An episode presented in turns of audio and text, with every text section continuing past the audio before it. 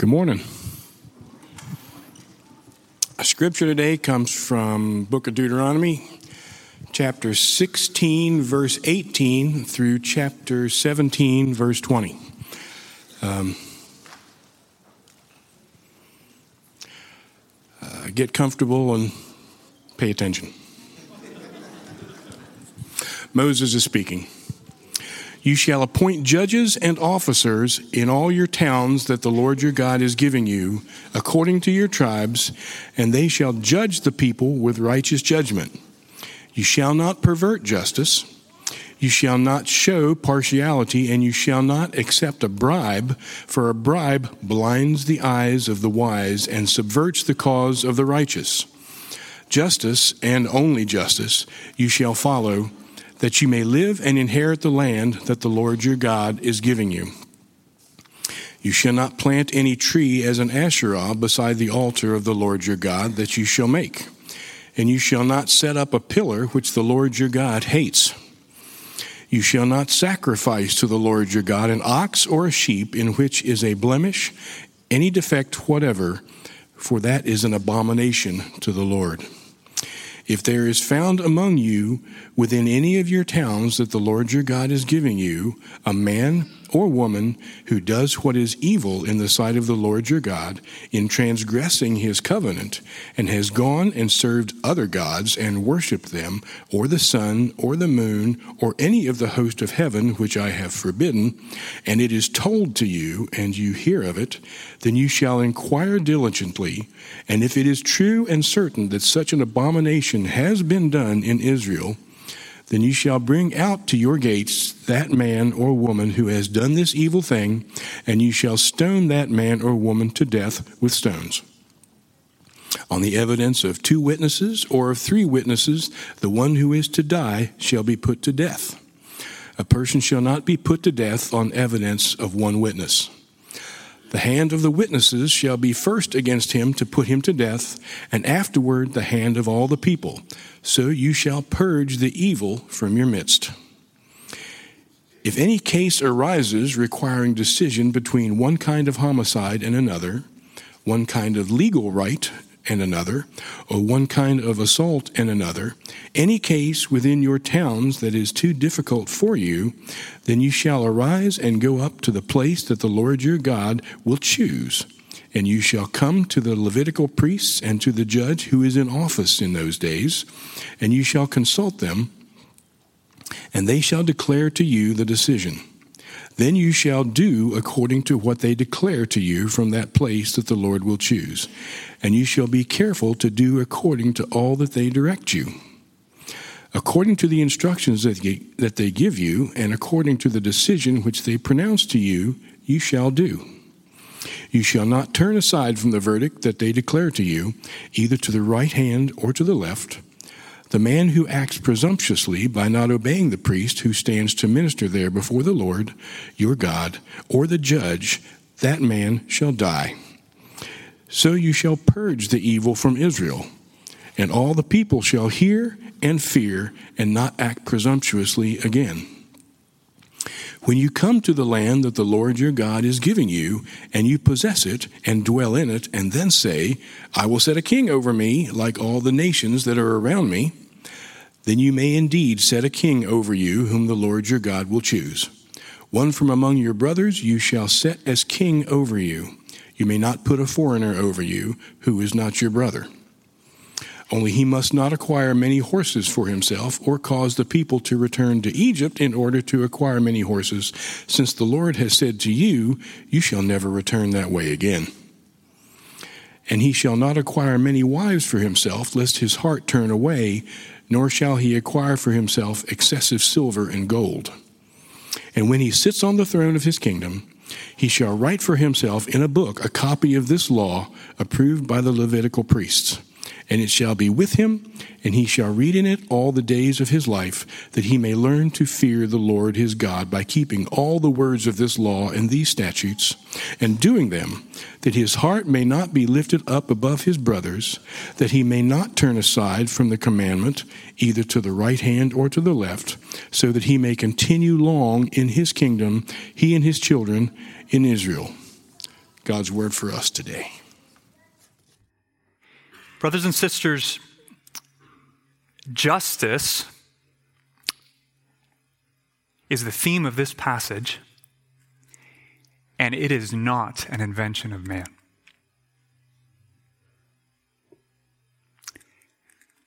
It's not in the eye of the beholder. It's not a power grab in the guise of a moral absolute. It's not grounded in what feels right or feels fair to you. It's, it's culturally expressed, but it is not derived. Justice is not derived from the fleeting whims of human thought or human imagination. God and God alone is the source and root and definition and guarantee of justice on the earth. Put that on a t shirt. Put that in front of your eyes when you're watching the news at night. The rock, his work is perfect, for all his ways are justice. A God of faithfulness and without iniquity, just and upright is he. The Lord has established his throne for justice, and he judges the world with righteousness. The Lord of hosts is exalted in justice, and the holy God shows himself holy in righteousness. The Lord works righteousness and justice for all who are oppressed for the Lord loves justice. He will not forsake his saints. He will faithfully bring forth justice. He will not faint or be discouraged till he has established justice in the earth. And will not God give justice to his elect? who cry to him day and night? Will, will he delay long over them? I tell you, he will give justice to them speedily. Nevertheless, when the Son of Man comes, will he find faith on earth? For the Lord is a God of justice. Blessed are all those who wait for him. Like, we could just go on and on. If, if you, why do, what's the point of those texts? If, if you hear the word justice, and the first thing that comes to your mind is what somebody else is doing or not doing, or what you are doing or not doing, you don't understand justice at all. If it's not who God is, or what God has done, what God will do, and what makes God glorious, then you don't understand justice at all. And we, we love to throw around that word, don't we? Especially in the last 10, 15 years, I think. We, environmental justice, racial justice, social justice, it's, it's tagged to everything now.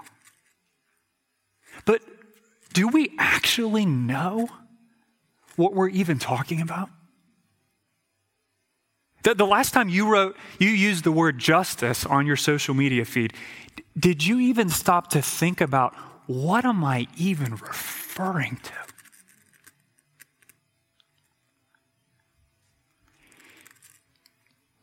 Absent a God of justice, we have nothing but my take on it versus your take on it what seems just to you versus what seems just to me. We, we have nothing outside of our oh so subjective selves and our ever changing majority culture opinions. You feel that problem? We, we bandy about moral categories like justice, but we've, we've totally jettisoned the only moral foundation the just God with whom we have to do and before whom is all our ways. In this, in this whole section of Deuteronomy, it's easy to get kind of lost in the weeds and forget, well, where are we in this book? Chapter 12 to chapter 26, Moses is laying out for Israel. They're on the plains of the Jordan, waiting to go into the promised land, Canaan. He's laying out for Israel what does it look like to live the kind of life Yahweh requires? And he's told us a bunch of things since chapter 12. It means worshiping God in the way he requires and makes possible. It means carefully obeying his word. It means holiness, sacrifice, generosity. Caleb's sermon last week, joy. But it also means practicing justice. That's where we're at today. Because our God is a God of justice. The, point of this whole section, friends, is that we worship a just God by practicing justice. And in these verses, the Lord shows us some of what that looks like. And that's good for us. So, what, is, what does it look like to practice justice? Answer number one this isn't exhaustive, but this is some of what the Lord speaks to here. First, it means refusing to show partiality. Refusing to show partiality. Look at verse 18. I want you to notice here the, the connection between who was about to give Israel the land and how they were supposed to live in the land. Do you see that in verse 18? You shall appoint judges and officers in all your towns that the Lord your God is giving you, according to your tribes, and they shall judge the people with righteous judgment. Why must the Israelites judge one another in the land? with righteous judgment? Well, because the land is a gift from a righteous God, a just God. They're God's people and in God's place under, under God's rule. And because He is a God who practices justice, they must be careful, look at verse 19, to not pervert or literally bend or turn, twist justice. And Moses gives us two examples lest we charge through this sermon and this text using the word but not knowing what it means. First, not perverting justice means not practicing partiality or, or favoritism. Literally translated, that phrase is do not regard faces. Friend, there's nothing wrong with looking at someone's face or their life or whatever else it is about them, and observing a difference between you and them. There's nothing wrong with that. The problem is, is when we assign worth or value to people on the basis of those differences. And then we respect or reject them accordingly. That's partiality, that, that's favoritism. And, and yes, the primary context here, well aware of this, Deuteronomy 16 is a court of law. We'll keep coming back to that. That's the, the context into which Moses is speaking. But, but hear me the, the priority of practicing justice by treating all the people around us with the dignity they deserve as image bearers of the living God, that applies to all of your life. You realize that?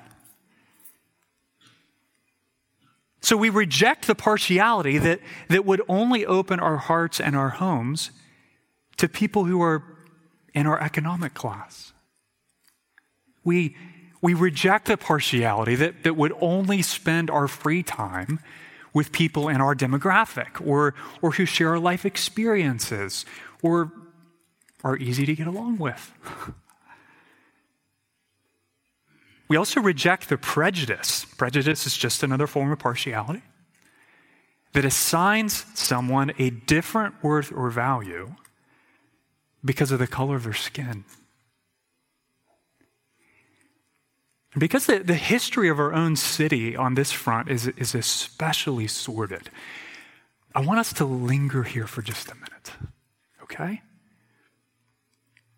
On a racial front, God's goal for us as his people, what, what practicing justice instead of partiality requires, listen to me very carefully, is not becoming colorblind.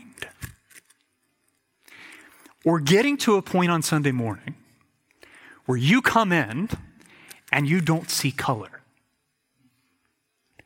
I've heard that. That's, that's not biblical justice. Here's a question, okay?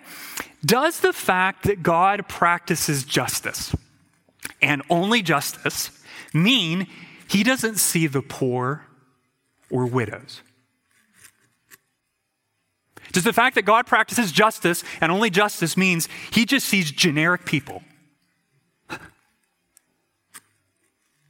No, right? No. And thanks be to God, no, right?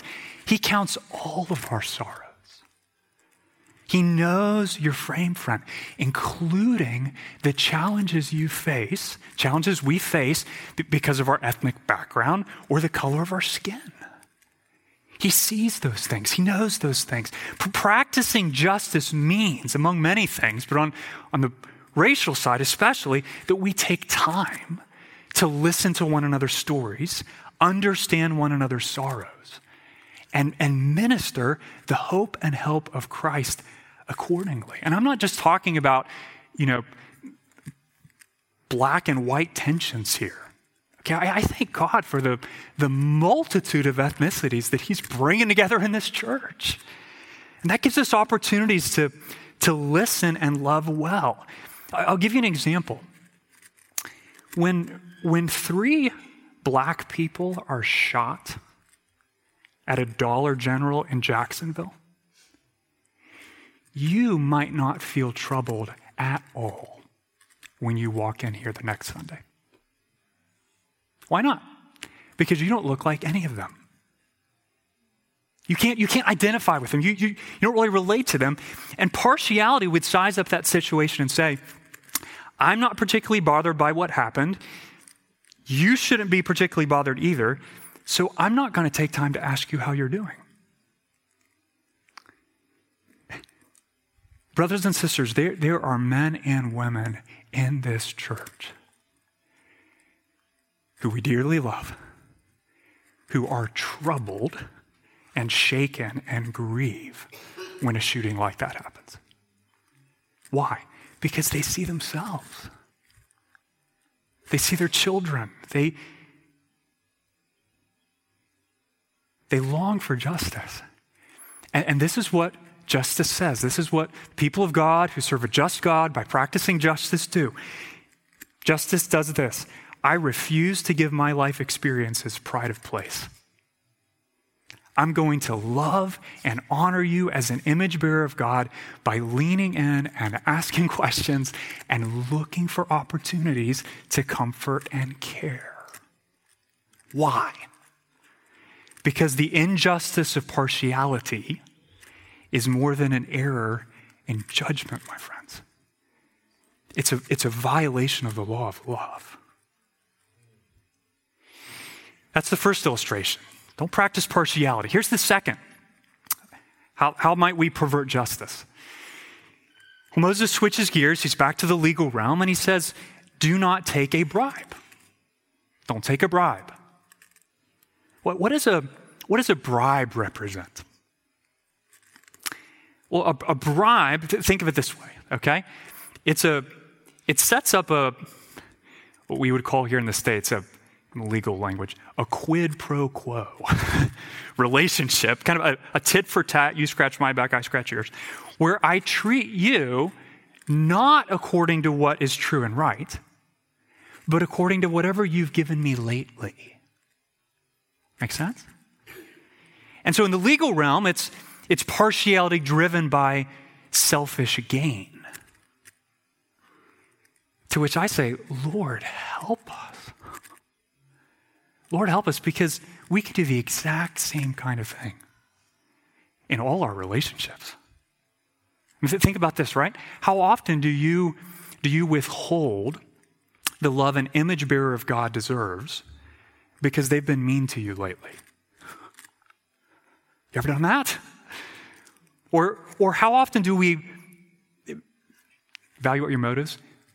How often is our, our love and our care for other people really compelled by the fact that they've been nice to us lately. Those are quid pro quo relationships where the way I treat you is entirely controlled by what you've given me lately instead of what? Instead of the God who fashioned you in his image.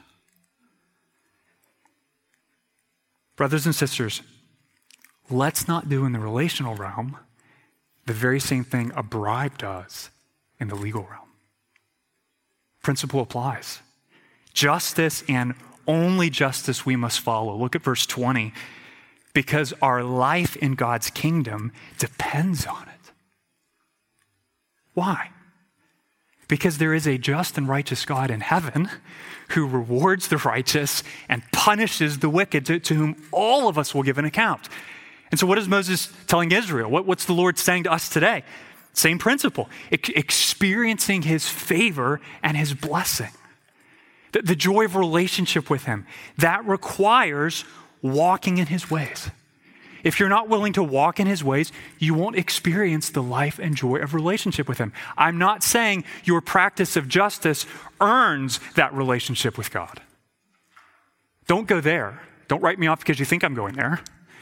I am saying that if you're not willing to walk in the ways of a just God, you will never know the joy of life with that God. We have to practice justice by refusing to show partiality. We just scratched the surface, but let's keep going. How else do we practice justice? Point number two by protecting the holiness of the church. Protecting the holiness of the church.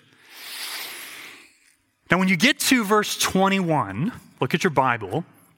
You might think, okay, three verses, we're on the justice theme, we're rolling along. You shall not plant any tree as an Asherah beside, what the, what? How do we get to gardening? don't set up a pillar, don't sacrifice blemished animals. Like, okay, so did we like take a bathroom break from justice? I mean, what, what's going on? Well, there's a really important connection here. Moses isn't just rambling and getting a little old, you know? Think of it this way justice treats someone with the respect and dignity and love and honor they deserve because of who they are. In the case of our fellow man, who are we? Image bearers of God. But here's the thing if when you think about justice, the only thing that comes to your mind is how other people are treating you or how you're treating other people, then you have forgotten the most important expression of justice in the cosmos. Do you know what that is? It's how all of us are treating God. Are, are, we, are we giving our Maker the, the King of Kings, the Lord of Lords, who dwells in unapproachable light, who is infinitely worthy, infinitely glorious, are we giving him the adoration and affection and allegiance and obedience and loyalty that he deserves? Are you, are you treating God justly? According to who he is, according to his worthiness and that explains why, as Moses turns to worship concerns, he's not leaving justice behind at all. Having established the principle, he simply directs us to the most important place in our life it plays out. And he does that by, by bringing forward two examples, both still from the legal realm, where Israel is to practice justice. And, and the first regards her worship as a nation, and in particular, how to respond when someone stops worshiping the Lord their God. Look at verse 3. This first scenario, verses 2 to 7, Moses addresses a situation where an Israelite has what? Gone and served other gods and worshiped them. So, what's going on? It's a high handed, scandalous act of public idolatry. It's, it's not a hidden matter of the heart all right? It's, it's visible sin compromising the spiritual integrity of the people of God and their witness to the glory of God and the goodness of God on earth. So when that's going down, what does practicing justice require? Good question. Look at verse 4, chapter 17. First, notice here, there's a nationwide every member responsibility to do something about that, to act. If it is told you and you hear of it, then you shall inquire diligently. Inquire diligently. Why? Because an apathetic response would be entirely unjust given the weight and worth of the glory of God. Do you see that? So, what you may not say, Israel, is I'll let someone else deal with that. What do we pay the pastors to do anyway? Fix that. No, you must take responsibility, Moses says. You must inquire diligently. It's an every member responsibility. Second principle here when you act, and you must act, practice due process. That's, that's all over verses 2 through 7. R- rumors and hearsay are insufficient, Israel. True and certain. Do you see those words? True and certain is the standard. And, and the testimony of at least two or three eyewitnesses is required. Why? So you don't have Joe Schmo over here, I saw him bowing down to Baal. I actually didn't, but I just am jealous of the fact that he got more wheat this year and his wine tastes better. I saw him. You know, it's like, no, no. Two or three witnesses. And you could say at this point, Moses, what, why so many rules and regulations? Well, it's because the, the entire process has to what? Reflect the integrity of God's own justice. And friends, God's judgments, they're, they're not capricious, they're not impulsive, they're, they're true and just. And notice the Lord's purpose in all of this. In rendering judgment through the judgment of his people, what's, what's his purpose? Look at the end of verse 7. So you shall purge the evil from your midst. Listen to me. If you're a member of our church, walking the path of unrepentance is really serious because your sin doesn't just affect you. Do you realize that? It, it affects the, the spiritual health of all the people around you. It, it affects the purity of our witness to the world. That, that's why a passive response on our part, on Israel's part, is not an option. And those words, you shall purge the evil from your midst, they show up again centuries later. In 1 Corinthians 5, where, where Paul gives the church in Corinth detailed instruction on how to discipline a man in their midst who, who's committed a particularly serious scandalous sin. 1 Corinthians 5. It is actually reported that there is sexual immorality among you, and of a kind that is not even tolerated among pagans. For a man has his father's wife, and you are arrogant boasting in your freedom? Ought you not rather to, to mourn? Let him who has done this be removed from among you. You are to deliver this man to Satan for the destruction of the flesh, so that his spirit may be saved in the day of the Lord. Purge the evil person from among you. I want you to notice because this is this flies in the face of so much of what culture tells us. Okay? I don't want you to think culturally at this moment in the sermon. I want you to think biblically. What, what, what is the goal in excommunicating this man? In publicly removing him from membership in the church, Re- releasing him from the kingdom of God back into the kingdom of the world? Is it about shaming and punishing him? I'm going to ask that again. it's, you, can, you can go yes or no. Is it about shaming or punishing him? No. Is it about shaming or punishing him? No. Is it about shaming or punishing? No. What is it about? What's it about? Disciplining him that he would come to his senses and return to the Lord and be saved on the day of judgment.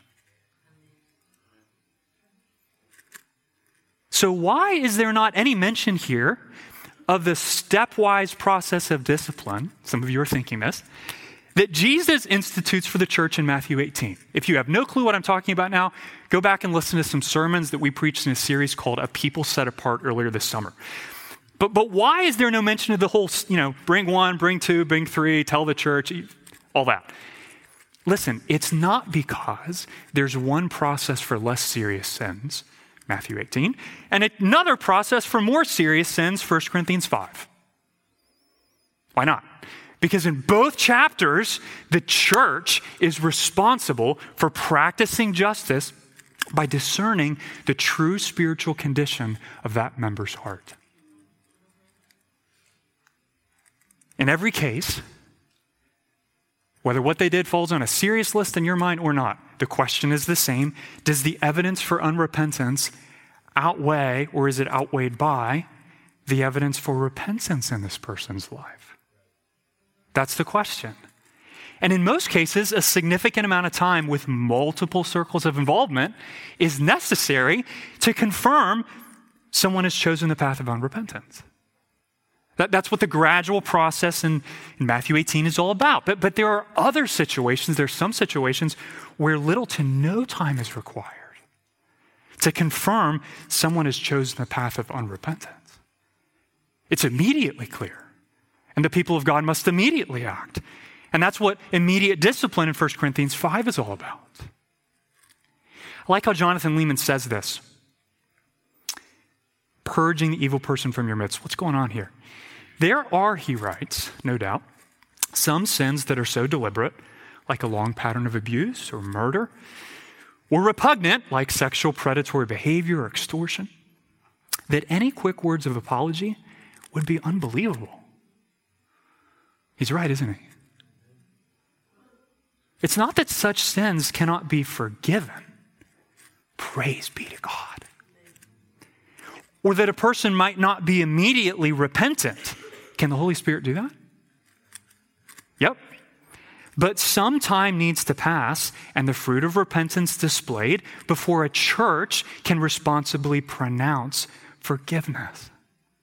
The nature of some sins, this is 1 Corinthians 5, disables a church's ability to continue affirming the person's overall posture of repentance.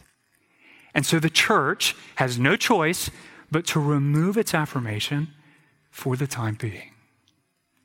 It's really helpful. We need to remember that today, that the people of God are, are no longer defined as citizens of a theocracy. That, that's, that's the original context into which Moses is preaching here the ethnic nation state of Israel. We're not defined as citizens of a theocracy today. How are the people of God defined today? As members of local churches. That's how we're defined today. So the, the context is changed on this side of Jesus' cross work, but the principle is the same guard, protect the holiness of the people of God. Kingsway, guard and protect the purity of our witness to the world. And that doesn't start with, well, let me walk around and find somebody who's sinning so I can tell the pastor this week. no, friend, that starts with walking humbly before God yourself. Start with you. Don't turn a blind eye. Don't, don't ignore sin because it's messy. The, the public integrity of the Lord we serve is at stake. Practice justice by protecting the holiness of the church. Point number three how, what's another way we practice justice? Submit to the human authorities God has established.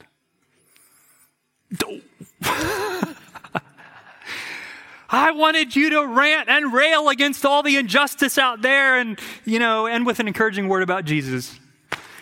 Well, that's not what the Lord sees fit to do. he knows our hearts. And He knows that in this area, as the people of God, we can really struggle to practice justice. Look, look at verses 8 through 13 pick up the pace a bit here. Moses highlights another scenario where justice has to prevail. He's, he's, telling Israel, how do you handle legal cases that are too difficult for the local judges and officers? So, what do they do? Look at verse 9. Arise and go up to the place that the Lord your God will choose. Go to the appeals court, so to speak, that the, will eventually become Jerusalem, the highest court in the land. And, and when the, that court issues a legal decision, how must the parties respond? Look at verse 10. Then you shall do according to what they declare to you from that place that the Lord will choose. Notice that. We'll come back to that. And you shall be careful to do according to all that they direct you. Why not decide? Why not decide Moses, I get the fact that when you came down off that mountain, you gave us stone tablets that had God's literal handwriting on them. I'm good with doing that, you know, most of the time, I suppose. But these guys aren't saints. I know Joe. Yeah, he's an officer. Yeah, he's a priest. Yeah, he's a judge, but you don't know Joe he's got a missing screw or two, Moses. He's made some decisions that, um, just to put it, you know, gently, I, I, I disagree with. And I didn't know, Moses, if you were aware of the fact that, you know, unlike the, the just and trustworthy God we love to talk and sing about, that Joe, well, he's not God. Uh huh. That's correct. That's more correct than you know. And you're not God either. Why is that a problem? Well, because if you reject the priest or the judge's authority, Moses says, you're rejecting God's authority. Think about that. Re- repeated references, look carefully here, to the decision coming from what? The place that the Lord will choose. Implicitly affirms what verse 12, look there, makes very explicit. The man who acts presumptuously by not obeying the priest who stands to minister there before the Lord your God or the judge, that man shall die. Why? Because Joe's perfect? No. Because that man is ultimately spurning the authority of God who established Joe and gave Joe authority in the first place.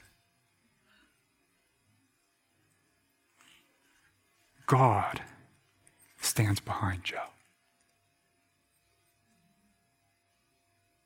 That's why Israel. Paul makes the same connection in Romans 13. Let every person be subject to the governing authorities, for there is no authority except from God, and those that exist have been instituted by God. Teachers, parents, police officers, presidents, governors, even the ones you didn't vote for. Therefore, whoever resists the authorities resists what God has appointed, and those who resist will incur judgment. but how is that possible, you ask? They're corrupt. I mean, Matthew, isn't the reason there's so much injustice in the world is because there's so many unjust people in the world? And because of this sinful injustice in their hearts, they create structures and systems that reflect that injustice. And, you know, it just kind of keeps going. It, it, aren't the powerful people the problem? You ever heard that? Or thought that?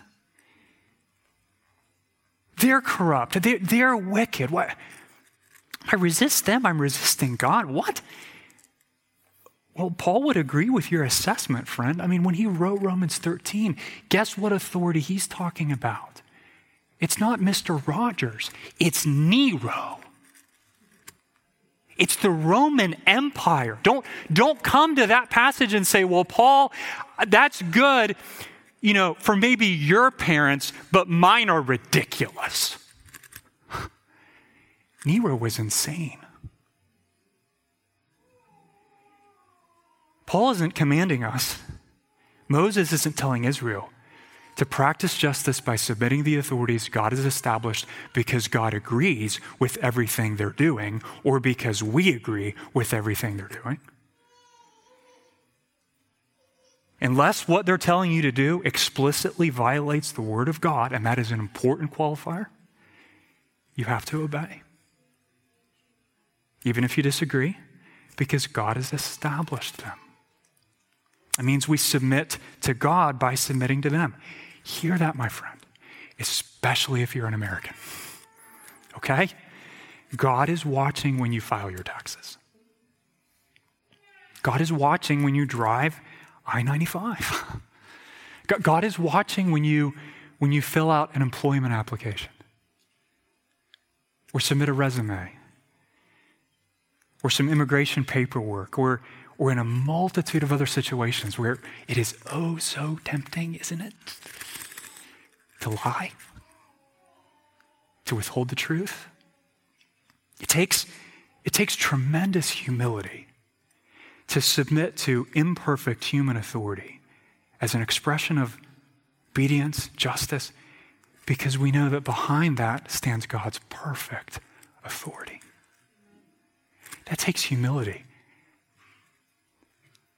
I was so grateful. A friend of mine in this church recently said, You know, Matthew, a lot of people are encouraging me to lie to the INS and say I was threatened in my home country so I can get asylum.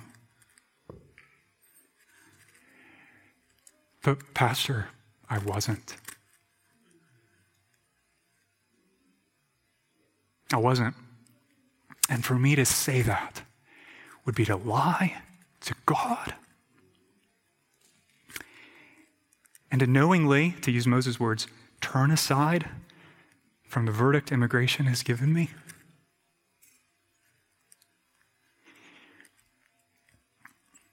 I'm humbled when you share testimonies like that. Because that choice comes with cost. Real cost. It's real easy, friends, on a morning like this to be, yep, we're, you know, just like the submission train. Whoop, whoop, you know, we're going to submit to governing authorities. We're going to submit. It's going to cost me that. Oh, well, I'm not so sure. Brother, you know who you are. And I'm not looking at you so I don't inadvertently single you out. But I am thankful for many examples like that in this church. May that be our attitude, friends. That, that's what it looks like to practice justice. We, we submit to God's authority, even when it's expressed through imperfect men and women. Not, not because, well, that's just the thing we do, grin and bear it. Uh, uh, but no, because we trust God's perfect authority. Amen? We trust the Lord. Is He able to work for your good all the junk that unjust authorities in your life bring to pass in your life? Yes. yes. If, if you're living with your parents and, and it's not just like in your head they're ridiculous, if they're actually ridiculous, is your just and mighty God able to work all of that for the greatest good in your life? Yes. It's a call to humility. That's a whole nother sermon. But you cannot worship our just God by practicing justice absent humility before our God we have to move on. Yes, we do. Point number four. How else must we practice justice? We have to end with this. We hope in King Jesus. We hope in King Jesus, verses 14 through 20. We have lunch after the service today, so you're going to get fed within minutes of the sermon ending. So that means I can have your fullest attention right now. Okay? If you're thinking about lunch, I'm thinking about lunch. Trust me. You can do that even while you're preaching. And just know we're about to eat great food. So hang with me. Food's coming, but we need to see something here. Friend, when you need justice, when you are when you are longing for justice, because some of you know exactly what it means to experience injustice. When you're suffering under the crushing weight of that, what do you do? Where are you going to turn? Well, Moses tells you in verse 8 look there. Go up to the place that the Lord your God will choose. In other words, what's he saying? We look to the Lord. We look to the Lord. The justice for which your heart aches is not something a human being, a mere man, can give you. It's ultimately something God and God alone can give. Now, that doesn't mean, here we go, taking some sort of laissez faire approach to all the opportunities the Lord may give you in your personal life to contend for justice. We don't have an attitude toward injustice in the world that says, we know, it just, I, am just going to hope in Jesus and hope that the scary dream goes away. It's like, do hope in Jesus. But as God gives you opportunity, contend for justice because of Jesus, because your hope's in him, right? So, so when John Robertson carefully evaluates an insurance claim, it's a God given opportunity to practice justice. When Sarah Rogers arbitrates an HR issue, it's a God given opportunity to practice justice. Mom with young children, when you spend half your waking hours arbitrating, resolving, peacemaking conflicts about meaningless things, you're practicing justice. But here's what I want all of us to remember no matter how much influence the Lord gives you, okay? Do not locate your hope for justice in what you can do or other people do. Don't do that. That will have a profound effect, by the way, about how you communicate online, about remaining injustices. There's a big difference between a person who's speaking that, talking about that, calling that out in a way that reflects no, no, no. My hope is ultimately in Jesus. It sounds like this Psalm 10 12. Arise, O Lord. Lift up your hand, O God. Forget not the afflicted. Why does the wicked renounce God? He's pouring out his heart to the Lord. Say in his heart, You will not call to account. But God, you do see. For you note mischief and vexation, that you may take it into your hands. To you, the helpless commits himself. You have been the helper of the fatherless. Friends, when we long for justice, look to the Lord. But not just to the Lord in general, okay? As verse 7 reminds us, we look to a specific place of his choosing. In Israel's day, what was that place? It was the central court in Jerusalem. In our day, what is that place? It's a hill called Calvary. Because it's there. It's there. Outside the gate of Jerusalem. Where the perfectly just Son of God died for all of our injustice.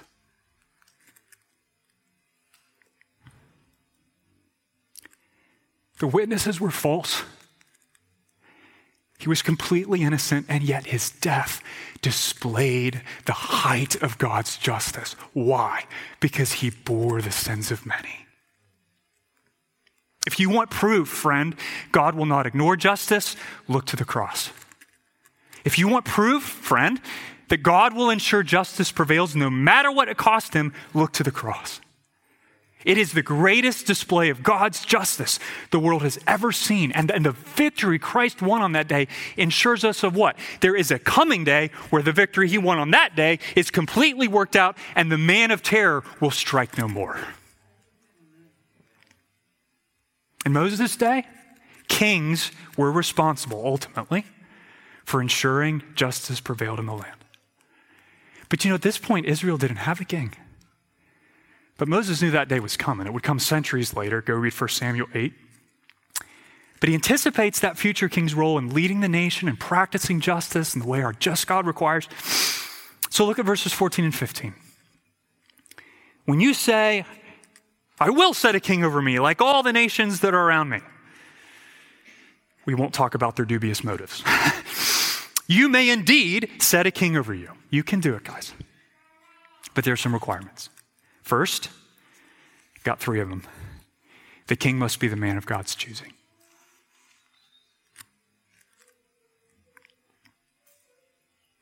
It has to be one that Yahweh appoints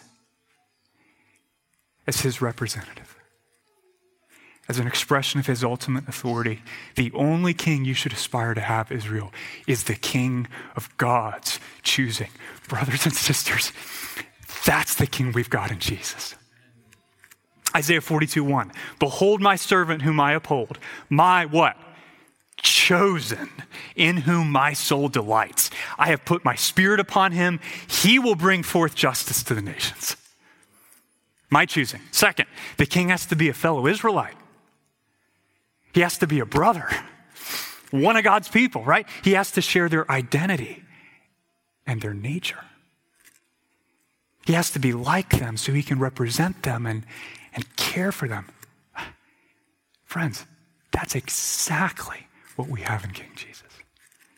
Hebrews 2:17 therefore he had to be made like his brothers in every respect so that he might become a merciful and, and faithful high priest in the service of God. Third, the king must not acquire many horses, wives, or excessive silver and gold yeah, pump the brakes a bit here. What's that about? Well, well, horses represent military power in that day. They weren't toys or signs of wealth. They were military power. The, the nations around Israel, they trusted in chariots, they trusted in horses. Egypt would give them for the right price. Moses says no. Why? For the same reason the psalmist says no. Psalm 20, verse 7. Some trust in chariots, some trust in horses, but we trust in the name of the Lord our God. So, no horses. What's, what's a large harem represent?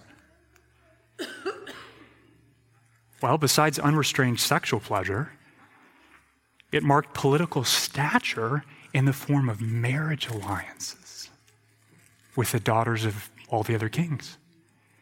You, you have a large harem, it meant you were a political force to be reckoned with. You were a player on the international stage. And it also spelled spiritual idolatry and adultery because all of those daughters of other kings, they worshiped other gods. What's the problem with amassing excessive silver and gold? Well, usually by taxing your subjects, it meant a king was chasing selfish gain.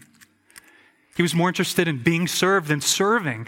Material riches, they, they represent self sufficiency and, and the power to purchase allies and buy off enemies and, and do all sorts of other things besides humbly depend upon the Lord. You chase worldly power and pleasure, wealth, as if those things are worthy of trust. Friend, that is the height of injustice because it denies God the trust he deserves, the trust he's worthy of. What was true for the kings of Israel is true for you and me today. And if you read the history of the monarchy in Israel, what, what do you discover? That those were the very three areas all her kings failed. I mean, take Solomon, right? What do we know about him? 1,400 chariots, 12,000 horsemen. First Kings 10 says he, he, got all, he got them from Egypt. The weight of gold that came to him in a single year was nearly 50,000 pounds. You pull out your phone and do the math on that with the exchange rate today. And the saddest report is 1 Kings 11.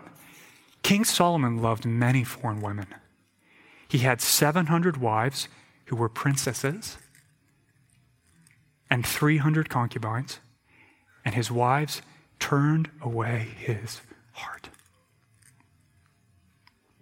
Friend, here's the point.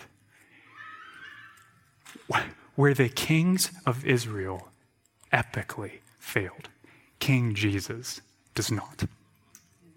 King Jesus does not. When, when Satan tempted him with power and pleasure and wealth, he prevailed. He, he resisted to the point of death. He was a faithful son. What does John 8 tell us? He, he always spoke and did the things that were pleasing to the Father. Jesus did everything Moses required of the kings. In verses 18 through 20, he, his life was ruled and ordered by the fear of the Lord. Every attitude and action. His heart wasn't lifted up above his brothers. He came to serve, not, not to be served.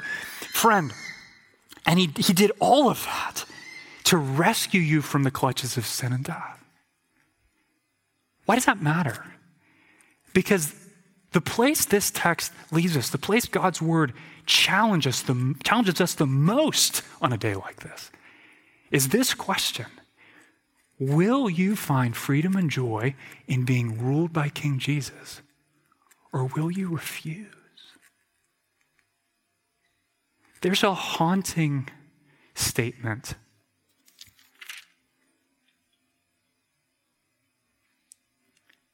In verse 14, look there as we conclude. What does Moses anticipate the Israelites saying? I will set a king over me.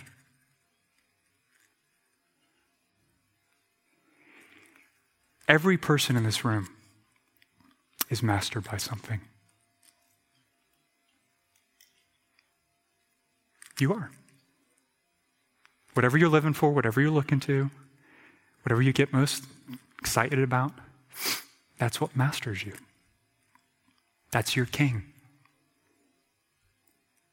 Friend, if we worship our just God by practicing justice, that practice begins with giving King Jesus all our affection, all our trust, all of our worship. It means saying, I will set a king over me. I will choose King Jesus. Have you chosen King Jesus? I don't say that as if he's waiting on the sideline, just passively hoping somebody picks him for the kickball team. Will you just please ask me into your heart? I'm lonely. No. He's the king right now. But he longs to be your king. He longs to bring you into his kingdom. Friend, do not hear in all the talk of justice around you what men are doing, what men are not doing. That's real.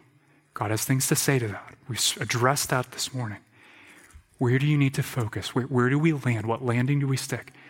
Lord Jesus, King Jesus, help me to trust and submit to you. It's not complicated. And that's not like a one time, yeah, I did that in the 80s and it was great. Are you doing that today? If I look at your checkbook, your calendar, you fill in the blank.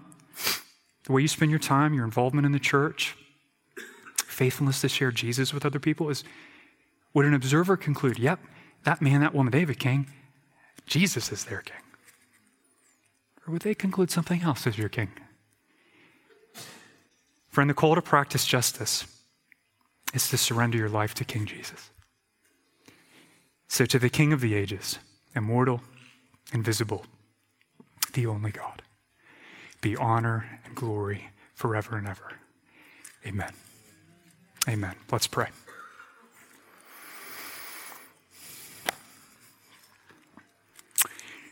Lord, it is good to linger and consider in a world that is so fixated on all manner of justice and injustice who you are. You are a just God. Thank you for calling us. Thank you for empowering us through the gospel. to worship you, to love you by practicing justice. Lord, I, I pray as we, as we sing this final song and then head out to eat together, to rejoice together, that, that you would make us a people that joyfully, gladly hope in you, Jesus, the King of justice, and then pursue justice and practice justice and guard the church's purity and refuse partiality because we're submitted to you. Give us grace to do that, I pray. In Jesus' name, amen.